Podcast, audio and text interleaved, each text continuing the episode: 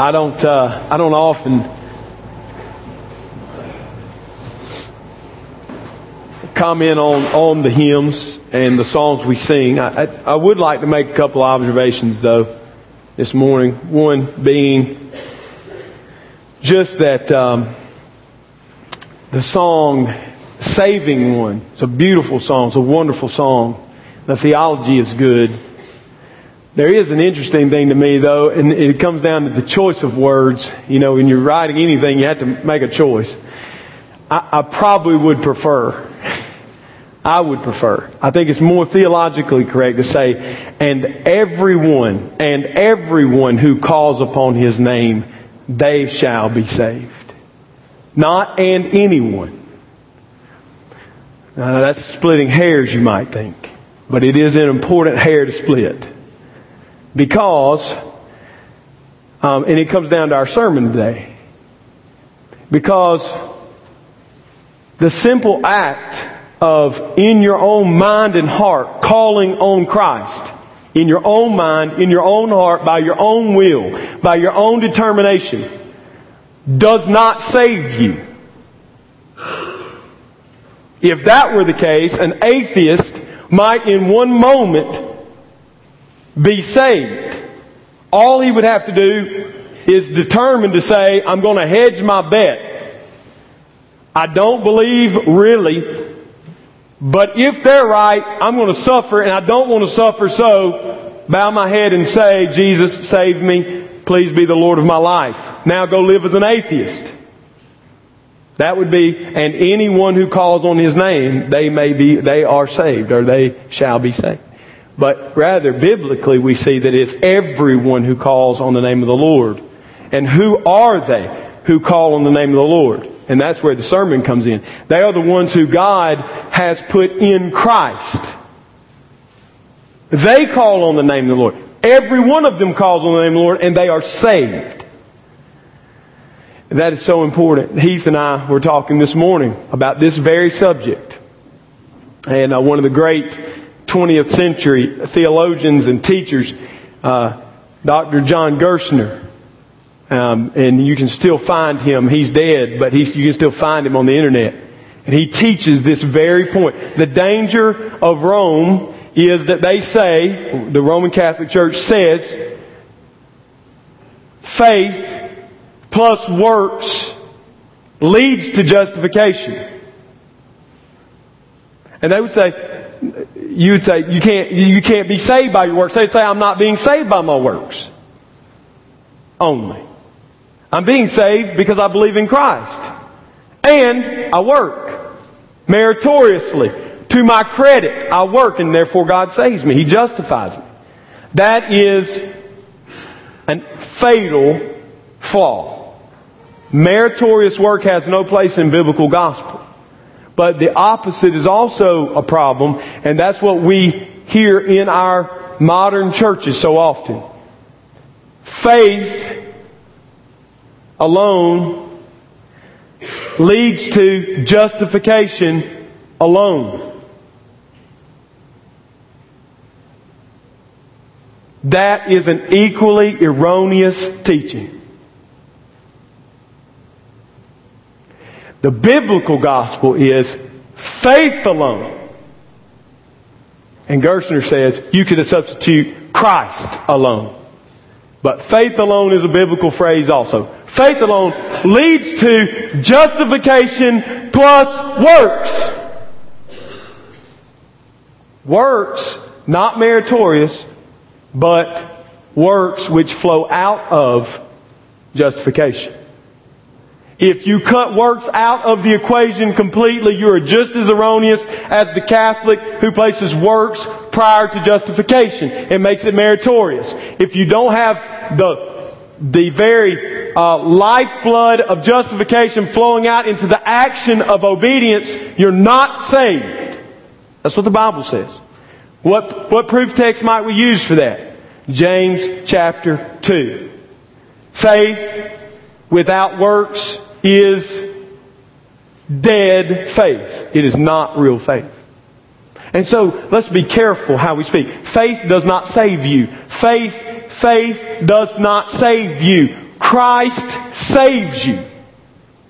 So everyone who calls on Christ's name, it assumes faith, but faith is a gift of God. Christ saves. He justifies. He leads to your working. He leads to your believing. Christ is the end all be all. This is why I tied together with, I, I like that song by the way. It's not a problem. Okay?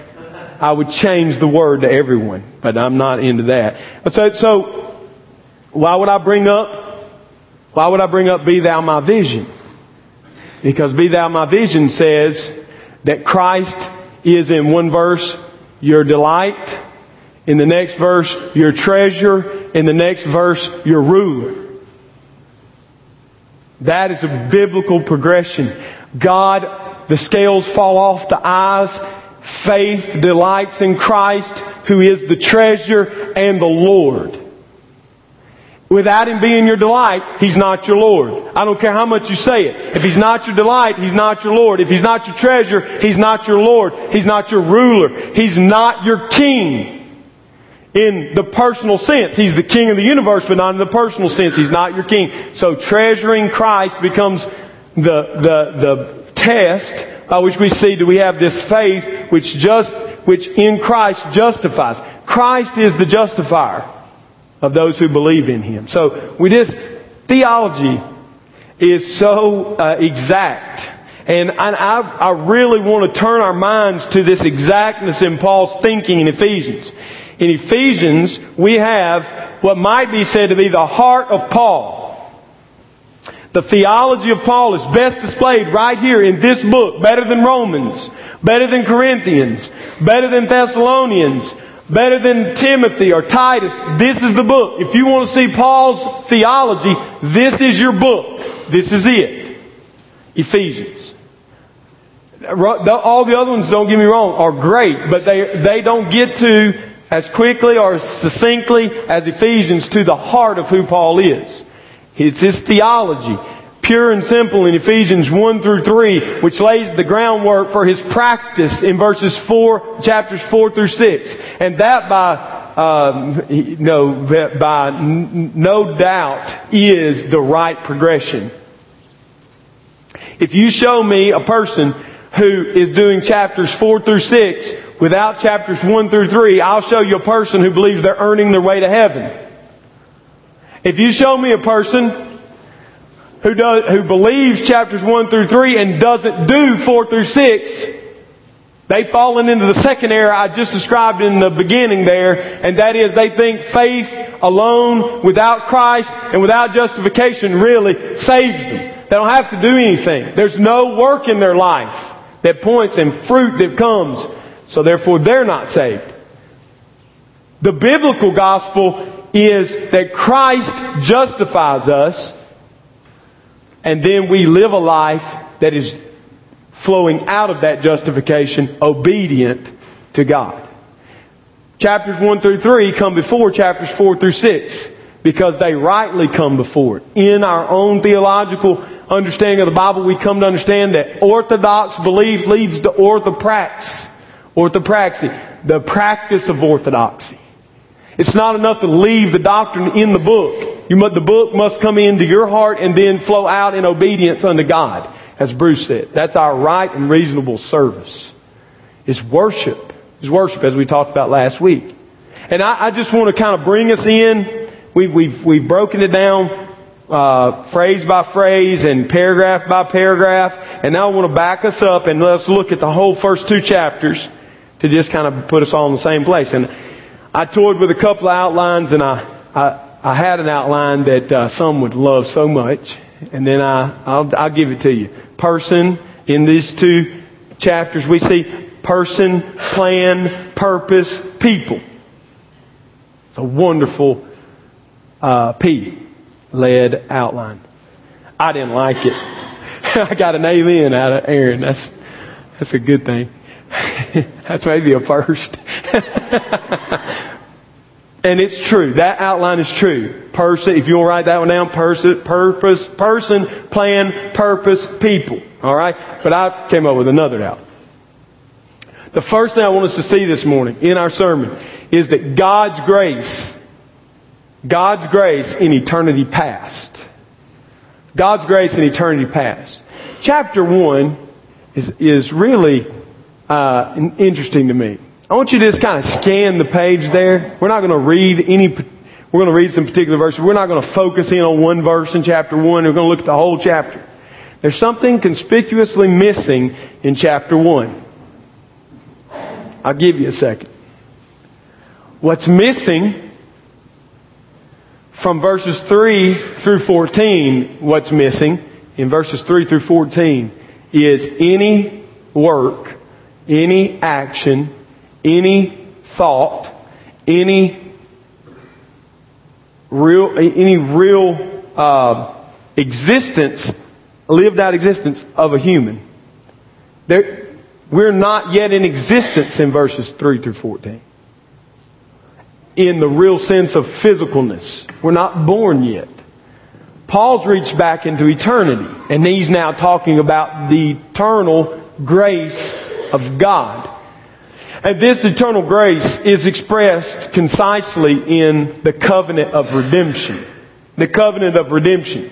The covenant of redemption is the covenant which God has between Himself, with Himself, for Himself. It's all about Himself. It's not about anything outside of Himself. It's for Him, by Him, through Him, to Him. It's, it's, it's Him. It's an expression of His own love for Himself. It includes things outside of Himself secondarily. But primarily it's about God. And we see the covenant of redemption in chapter 1 verses 3 through 14. The focus of our look in chapter 1 today. And we see it in these ways. We see it played out in the electing grace of God the Father. The person in Ephesians 1 through 2, chapters 1 through 2, is the Godhead. That is the person. Anyone else mentioned is mentioned only in their relation to the Godhead. They're never mentioned as the subject. They're mentioned as, or, or, the object of the statements. They're mentioned as peripheral, secondary subjects, secondary objects. They're never the primary focus. Paul in chapters 1 through 2 focuses on the person of the Godhead.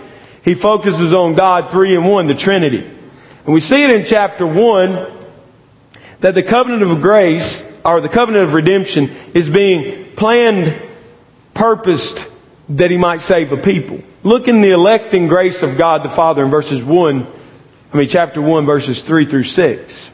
Blessed be the God and Father of our Lord Jesus Christ who has blessed us in Christ with every spiritual blessing in the heavenly places. Here it is, even as He chose us in Him, in Christ, before the foundation of the world that we should be holy and blameless before Him in love.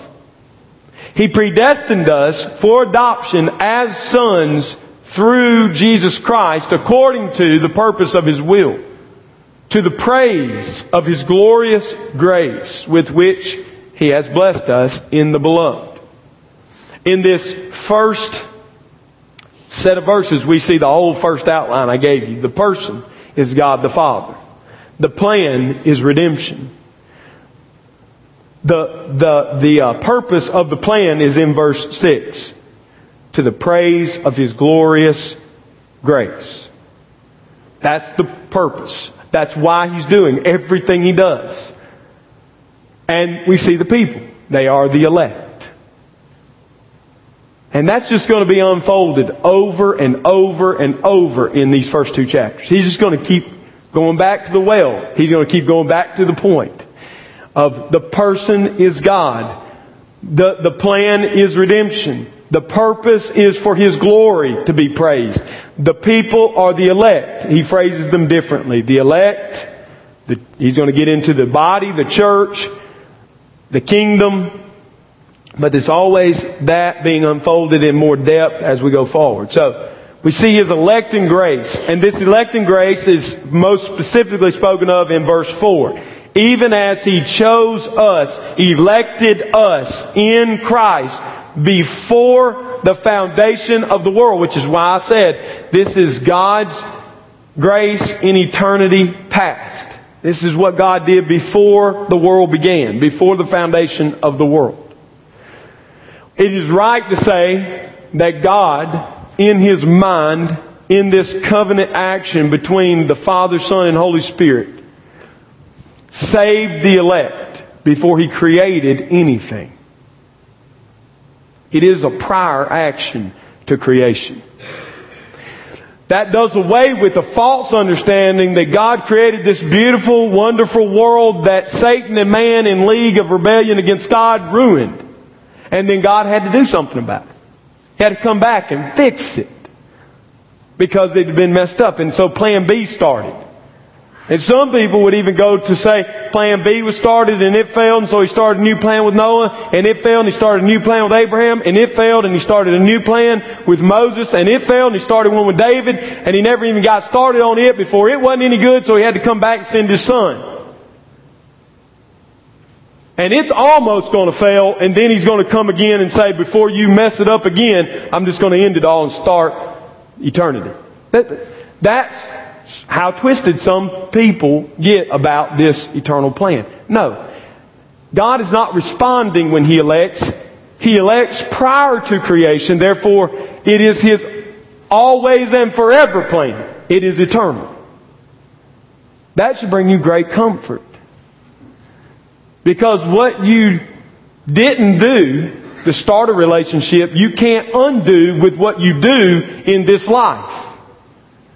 That should give great assurance to you that God started on a plan and being the Almighty, all powerful, eternal God that He is, is bringing that plan, as Paul says, to completion. And you should have full confidence in that, that He will not fail. So, we see this eternal plan, this eternal electing grace of God the Father if we look at the verse, even as He chose us, our election is in Christ. Don't go to the extreme that some theologians have to get around election of individuals by saying that He elected Christ and not individuals. That would make no sense of this sentence. Even as He chose who? Us. He chose us. For all you Barthians out there. Karl Barth's disciples. Be careful. He, he, he created a new doctrine. Christ is elect. That's a fact. In the covenantal terms of redemption, Christ was elected to bring about the redemption of His people. But we are elect also as individuals. And we are placed into Christ in our election. We aren't elect on our own merit, we're elect on Christ's merit. Okay? There again, you didn't do anything to get in the relationship. You can't do anything to get out of the relationship. You are elect by God and placed in Christ, who is the elect and chosen Lamb of God, who takes away the sin of the world. And so, don't confuse and combine those two things. It's two separate things, though they interchange with one another. So, the elect and grace of God underneath this big title, the covenant of redemption, is eternal and is expressed by the Father. And it is our election and we are placed in Christ, in Him. And it happens prior to the foundation of the world. Why do I bring out that statement? Because what did you do prior to the foundation of the world? What did you do as an individual? What did you do? The correct answer is to say nothing. Nothing. You did nothing. God did everything. You did nothing. And that electing purpose is shown to us for a side reference. We, don't, we won't go there today, right now, because some of you get confused. We start flipping around a lot. Romans chapter 9 details that for us very specifically. So that his purpose of election might stand, God chose Jacob and not Esau. Not seeing anything good or evil in them, He chose them prior to their birth. So that His purpose of election might stand. Jacob wasn't a good boy, so God loved him, and Esau was a bad boy, so God hated him. Both of them were bad boys. And God loved Jacob. And he passed over Esau. And so God's election is therefore bound up and based on His love for Himself in eternity past and His desire or plan to show forth His redeem, redeeming love for the purpose of His praise and glory that the person of the Godhead might be revealed. The full purpose of the Godhead might be shown forth. Some of you are very offended in your hearts right now because I haven't mentioned you enough. I've only mentioned you in the, in the bad terms and not the good terms. In the non-existing terms, only existing in the mind of God, and, and you want, you want to play a part in it. It's okay. It offends a lot of people. It offends a lot of people. It used to offend me dearly when I heard people talk like this. And then God by His great grace, humbled me and showed me the glory of His plan. The glory of His plan can be summed up in regard to us this way. I'm a failed creature, and if anything depended on me, it would fail. God is not a creature, and He is not failed. Therefore, nothing He does will fail. It is perfect and it will sustain itself for all of eternity. So when people say, do you ever doubt your salvation? For split seconds of time, yes. Until this is ministered back to me from my Spirit and the Holy Spirit to say, He has not failed. He has not failed. So, His redemptive covenant is being played out in this electing grace of God the Father. Secondly, in this passage, we see the redeeming grace of God the Son. The electing grace of God the Father leads to the redeeming grace of God the Son. Look at verse 7. In Him we have redemption through His blood, the forgiveness of our trespasses according to the riches of His grace, which He lavished upon us in all wisdom and insight, making known to us the mystery of His will, according to His purpose, which He set forth in Christ as a plan for the fullness of time to unite all things in Him, things in heaven and things on earth. The plan was redemption. The purpose was the glory of His grace. In Him we have obtained an inheritance in Christ. Having been predestined according to the purpose of Him who works all things according to the counsel of His will, so that He, we who were the first to hope in Christ, might be to the praise of His glory. We've hit a phrase that you should be now hearing over and over again. It should ring in your ears, and that is, in Christ, in Him, in whom, in Christ Jesus, in the Lord Jesus Christ. Throughout Ephesians, you're going to hear this phrase at least, at least 34 times. Paul says, in Christ, in Him, in whom, in the Lord Jesus Christ, in Christ Jesus, he drives home the point that everything that we receive, we receive in Christ. So why do I say the heart of Paul is exposed in this book more so than any other? Because of that phrase. Because Paul's heart is to know nothing among you except what? Christ Jesus and Him crucified. The heart of Paul's theology is Christ.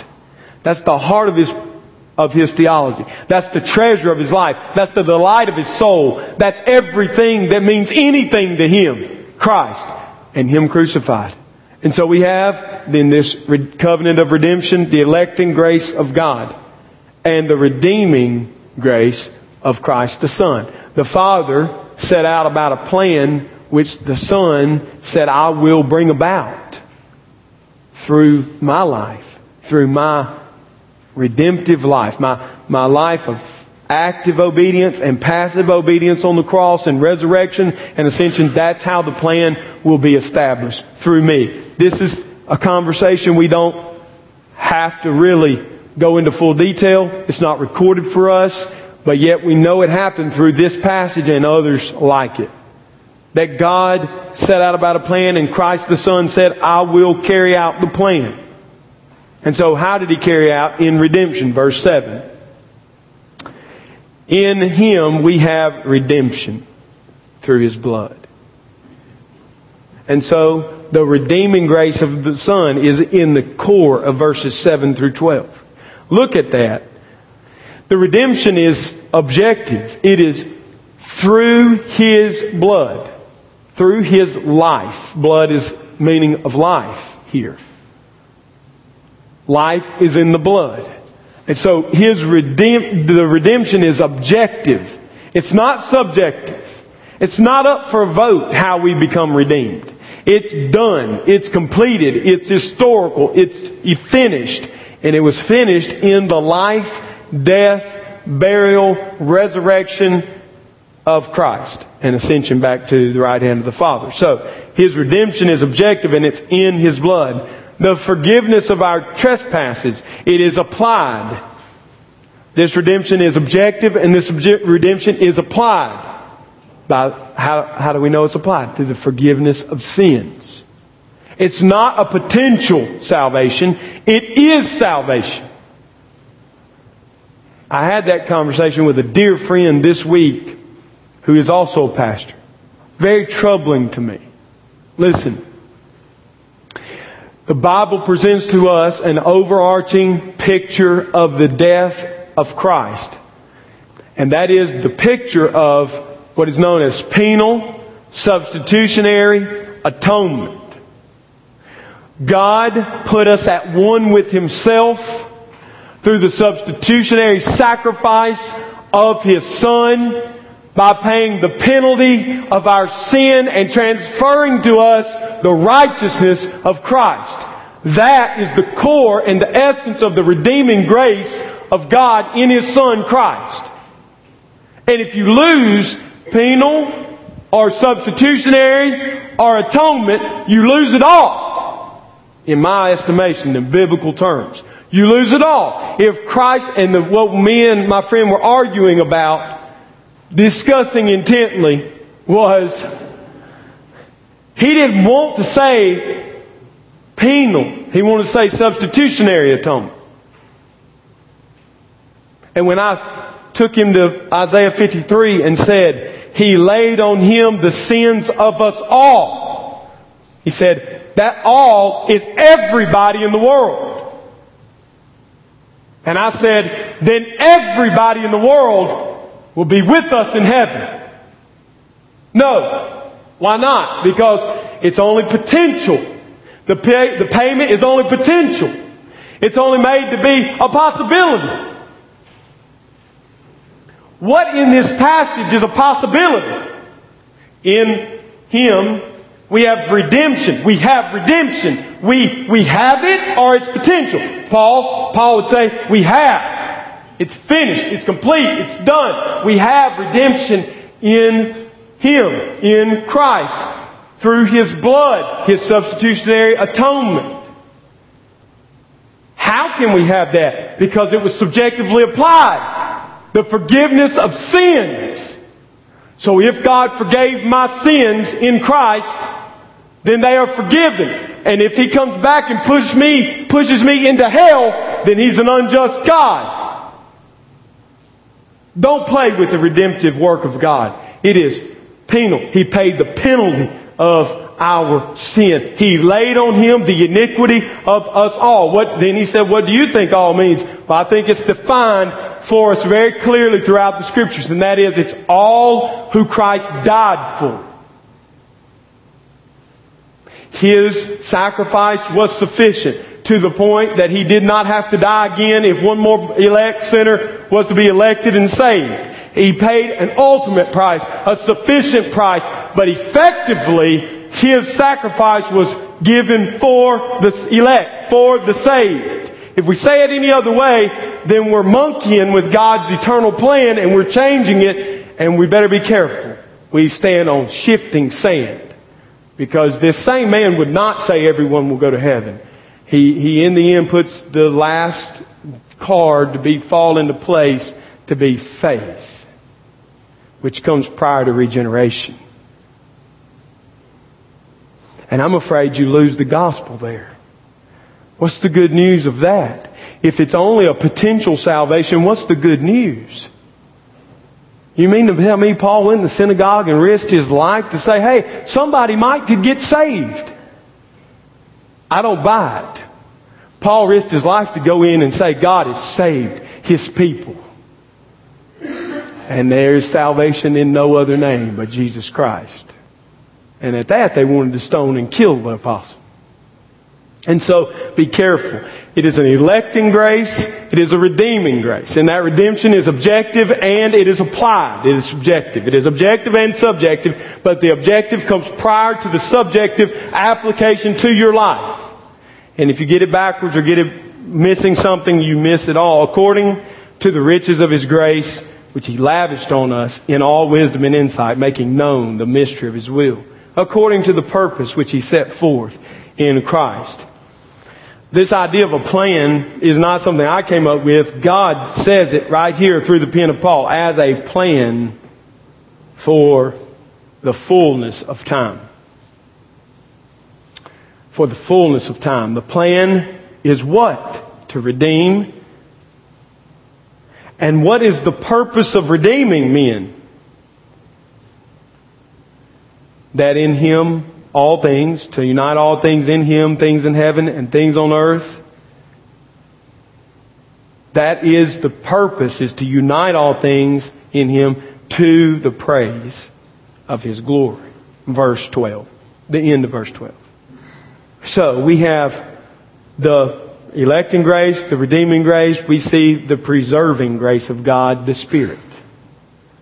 When I tell you this is about a person, and the person is the Godhead, they're all visible in this passage.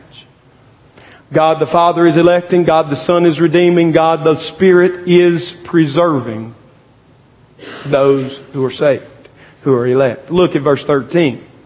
In Christ, you also, when you heard the word of truth and the gospel of your salvation and believed in Christ, were sealed with the promised Holy Spirit who is the guarantee of our inheritance until we acquire possession of it to the praise of His glory. The purpose keeps being presented. The praise of His glory, the praise of His glory, the praise of His glory. This is about Him primarily. So what does the Spirit do? He preserves. He unites. He is the mortar which holds the lively stones together in the temple of God. He is the one who keeps us until the day of salvation. You're not keeping yourself. He's keeping you. He's keeping you. At any moment He was withdrawn from you, you would go your own wicked way and you would be damned. But that's impossible because the Spirit is in you. And so, we see that what the reformers called perseverance of the saints and what they meant by that was, I believe, the preservation of the saints. If you read their definition of perseverance, perseverance in our day gives this term of trying hard. And they didn't mean that at all. They meant God has so effectively worked that the Spirit of God is in us, therefore we are being carried along to the final, to the finish. We are straining, but we're straining by the grace of God in the Spirit of God for the finish, for the goal, for the, for the high calling which He has called us with. And so that's the picture here. If God be for you, who can be against you?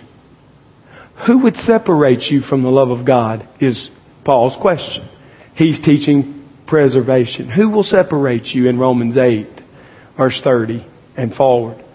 Not height, not depth not life, not death. Not people on the earth, nor angels.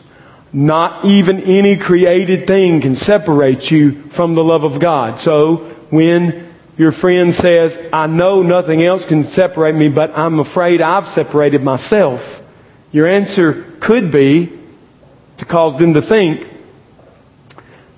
Are you created? Well, yes. Well, right here it says, no created thing can separate you from the love of God. So either you were never saved or you are saved. You can't have been saved and lost yourself and now you're going to somehow get saved again. See, you don't ever want to dispel their fear by teaching them preservation. They may truly be wrestling with whether they're saved or not. But what you do want to say is if you've ever been saved, you are saved. And nothing can change that. God has spoken the final word in His electing, redeeming, and preserving grace. He is in us and He's preserving us till we can receive the inheritance which we already have the title deed for. We already have it. Secondly, God's grace is not shown just in eternity past, but is shown in the life of individual believers in chapter 2, verses 1 through 10. We've seen this. As we've journeyed through, we see that God has eternal grace in the, it, it, God's grace is in eternity past. Now we see God's grace is in the life of the individual believer. Verses 1 through 10. We see in chapter 1 the covenant of redemption. What theologians call the covenant of redemption. And we see in chapter 2 what they call the covenant of grace. The covenant of grace. Um, I shared a little snippet of it in a past message, and I'll quickly say it this way. The covenant of redemption God made for Himself, by Himself, through Himself, to Himself. And then the covenant of grace, we don't see it revealed until after Adam has sinned in the garden, Adam operated out of what is the covenant of creation or the covenant of works, as our children learn it in the catechism. If you obey, you will live. If you disobey and eat the fruit, you will surely die.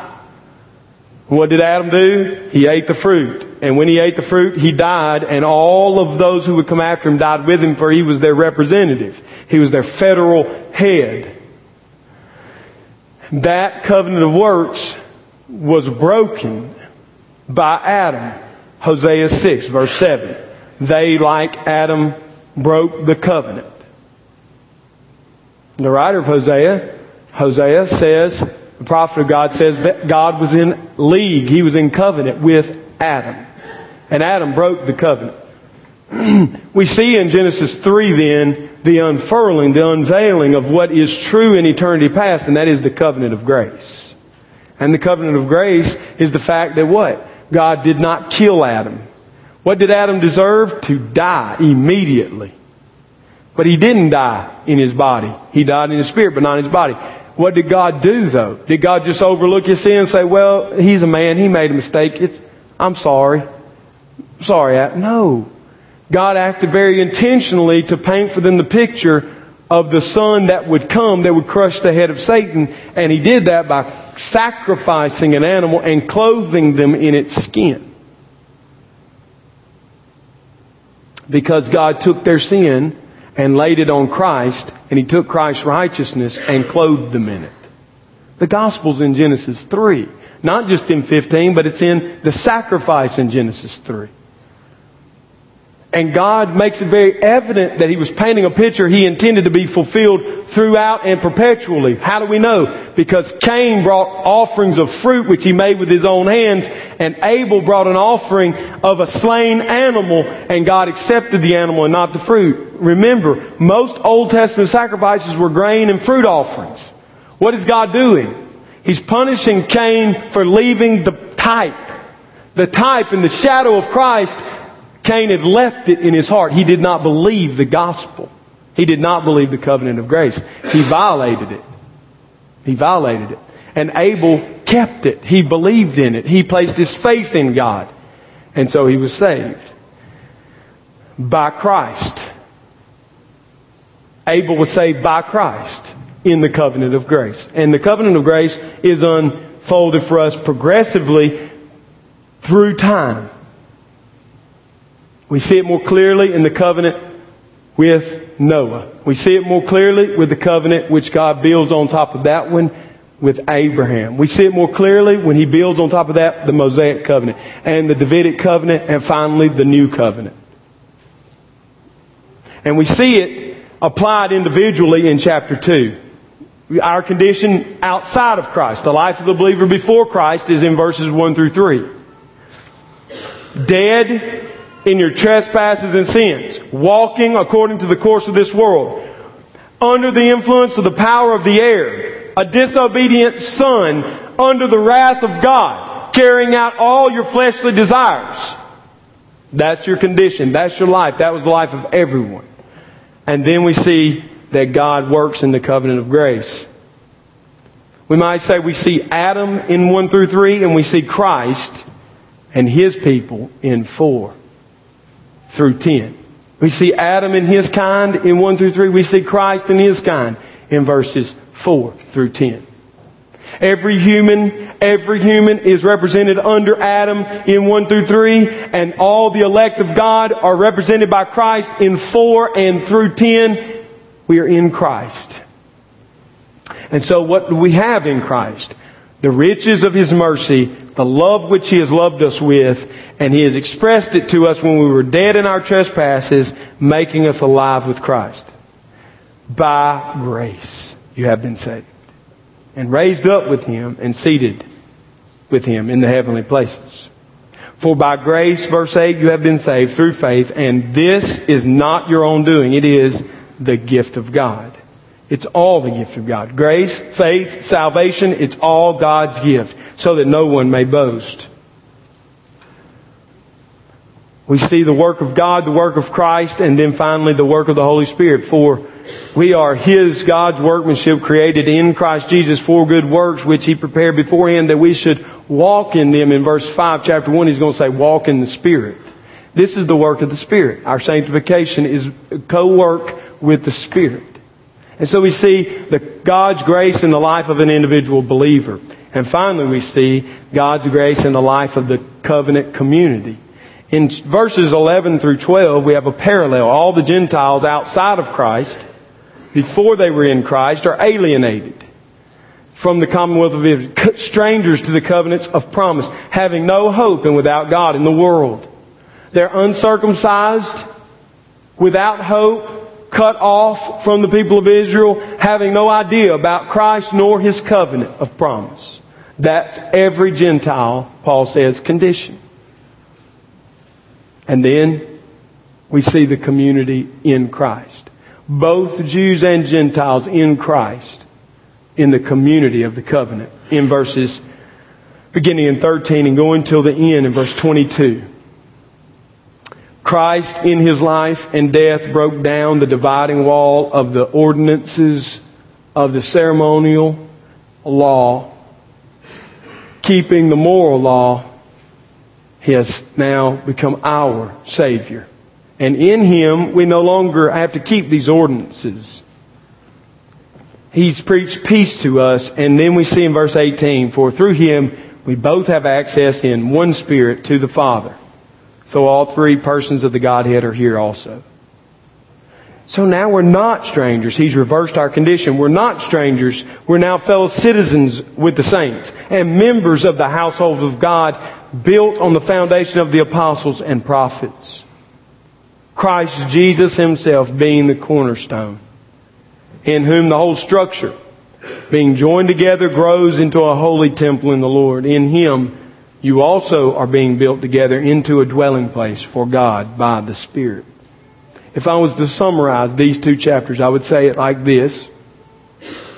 God has, before eternity, chosen His people. He has set them apart in His Son, Jesus Christ. That He might save them by redeeming them for the praise of His glorious grace. Period. New sentence. This is obviously seen through His church. Through His church. Which is joined together by His Spirit indwelt with His presence, and busting forth, bursting forth with His glory to the ends of the earth. The mission of the church is that God's glory might consume the earth. You say, why should we go to Constantine and do mission work, ministry work? Why should we do that? Why should we waste our time down there? There's so few who might believe because the glory of God needs to shine there through the gospel of His Son and the works that come from the gospel of mercy. Why would you go, Carlton, to another country? There's so many lost people here. Why go over there? Why not stay here? Because the glory of our God must shine in that place also. So He has equipped believers, I believe in this body, to go and shine in those places, in those dark places. And so the church, it's one mission, really, is summed up in the glory of God. Until His glory shines in His kingdom throughout all of the universe, the church has a mission. The church has a goal. The church has a purpose. The church that doesn't do that purpose will cease to be a church. And my challenge to you, if God in His eternal wisdom has chosen and saved you in His Son, Jesus Christ, why? Why are you not bursting forth with His glory?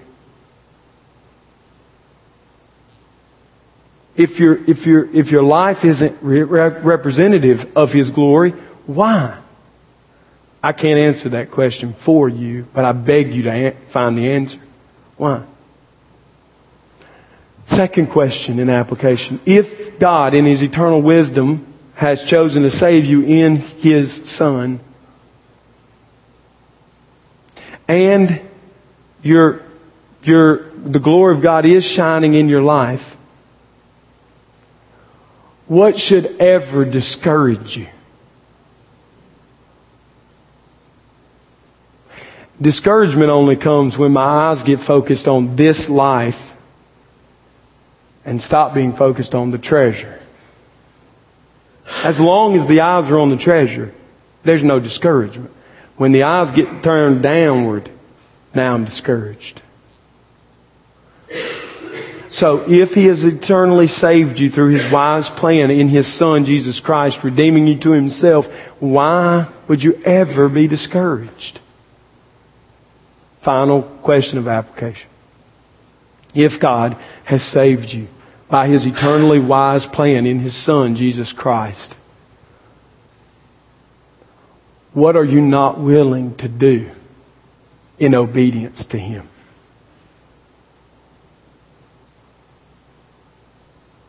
See, because some of you, it's easier to go to another country and you won't go to Constantine. Even closer to home, you won't love your wife or your husband or your children in your own home. And for some of you, you'll do a real good job of loving your family, but you wouldn't dare go overseas.